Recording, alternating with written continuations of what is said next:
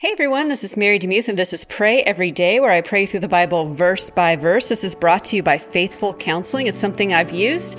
It's online Christian counseling, and it's been a huge blessing to me. You can uh, get more information and 10% off if you go to getfaithful.com slash pray every day. It was helped me kind of work through some of my uh, past issues and some present issues as well. And sometimes you just need someone to talk to for a personal conundrum in the moment. Like you're just dealing with something right now and you want to kind of talk it through. So that was what I was using it for primarily. It was really helpful.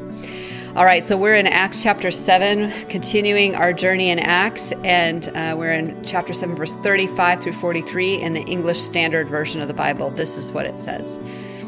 Now we're talking about Moses. This is still Stephen's sermon. He has a really long sermon, so this is what he says. This Moses, whom they rejected, saying, Who made you a ruler and judge? This man God sent as both ruler and redeemer by the hand of the angel who appeared to him in the bush. This man led them out, performing wonders and signs in Egypt and at the Red Sea and in the wilderness for forty years. This is the Moses who said to the Israelites, God will raise up for you a prophet like me from your brothers. This is the one who is in the congregation in the wilderness with the angel who spoke to him at Mount Sinai and with our fathers. He received living oracles to give us. Our fathers refused to obey him, but thrust him aside, and in their hearts they turned to Egypt, saying to Aaron, Make for us gods who will go before us. As for this Moses who led us out from the land of Egypt, we do not know what has become of him. And they made a calf in those days, and offered it a sacrifice to the idol and were rejoicing in the works of their hands. But God turned away and gave them over to worship the host of heaven, as it is written in the book of the prophets Did you bring to me slain beasts and sacrifices during the forty years in the wilderness, O house of Israel? You took up the tent of Moloch and the star of your god Rephan, the images that you made to worship, and I will send you into exile beyond Babylon. Mind if I pray for you? Jesus, our hearts are fickle. And um, sometimes there's, there are moments in our walk with you where you are very, very present. And then there are moments when you're quiet. And in those moments, we've been tempted, certainly, to fashion for ourselves idols that we can worship, things that we can see. We turn, our hearts are so fickle and they turn away from you, the living God. Would you forgive us for that?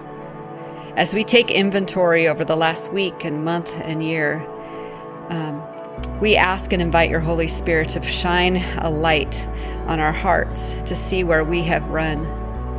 Lord, for me, I know it's control. I run to the idol of control. When things are out of control, instead of turning to you, I try to manage everything. I try to feel like this I have some semblance of control, even though I know that this world is broken and there's really no such thing. Control is an illusion. And Lord, some have turned to an addiction, whatever form that may take, because it just soothes and it feels present and it's real. But Lord, just as the Israelites, as Moses was gone from them, fashioned a calf, we have done the same, and we ask for your forgiveness.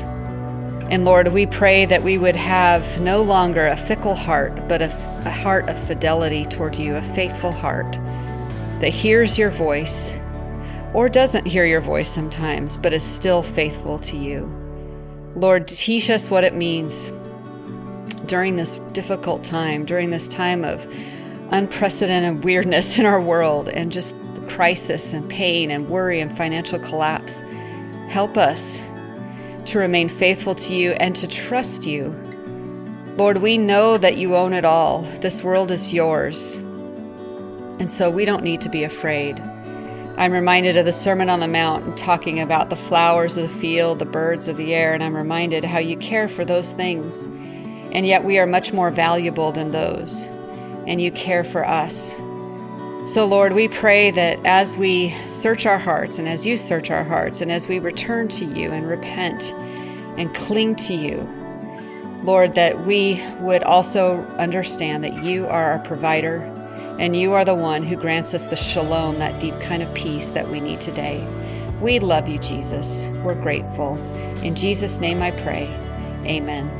Thank you so much for listening to Pray Every Day. Um, you know what? You might be feeling like you want to give up, like no one sees, no one cares. And I know I'm just a disembodied voice over a, a speaker, but I do care and I am grateful for you. And I know that God does have a tremendous plan for you. And so keep the course, stay the course today. Know that your work is not in vain. You are seen, you are loved. Rest in that today.